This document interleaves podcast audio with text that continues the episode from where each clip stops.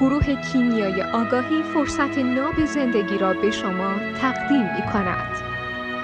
آلودگی پدر با دختر نمودش دوتاست، یعنی دوتا نمود خیلی واضح داره که میتونی پیداش. اولا اینکه برای دختره شوهری اوکی میکنه خودآگاه و ناخودآگاه که ضعیفتر از خودشه، نه اینکه اول زندگیش ضعیفتر باشه، کلاً ضعیفتر از خودش. دوماً خودآگاه و ناخودآگاه نمیذاره شوهره هیچ وقت به چشم بیاد، به چشم دختره بیاد، یعنی به چشم شوهره به چشم زنش نمیاد هیچ وقت. چه جوری؟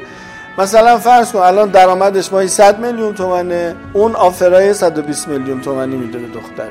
مثلا می‌خواستم بگم تا این حد قویاً ادامه میده به این روندی که خودش متولی امنیت دخترش باقی بمونه، نه اینکه آلودگی جنسی اتفاق میفته یا از این قبیل، نه، اینه که متولی امنیت دخترش باقی میمونه. تو ناخودآگاهش دختره میگه بابامو دارم، نمیگه شوهرمو دارم. تو هر ناامنی، تو هر اتفاقی، تو هر تصمیمی، تو هر شبه تصمیمی، البته نه اینکه بگه رو شوهرش حساب کن، رو باباش حساب کن.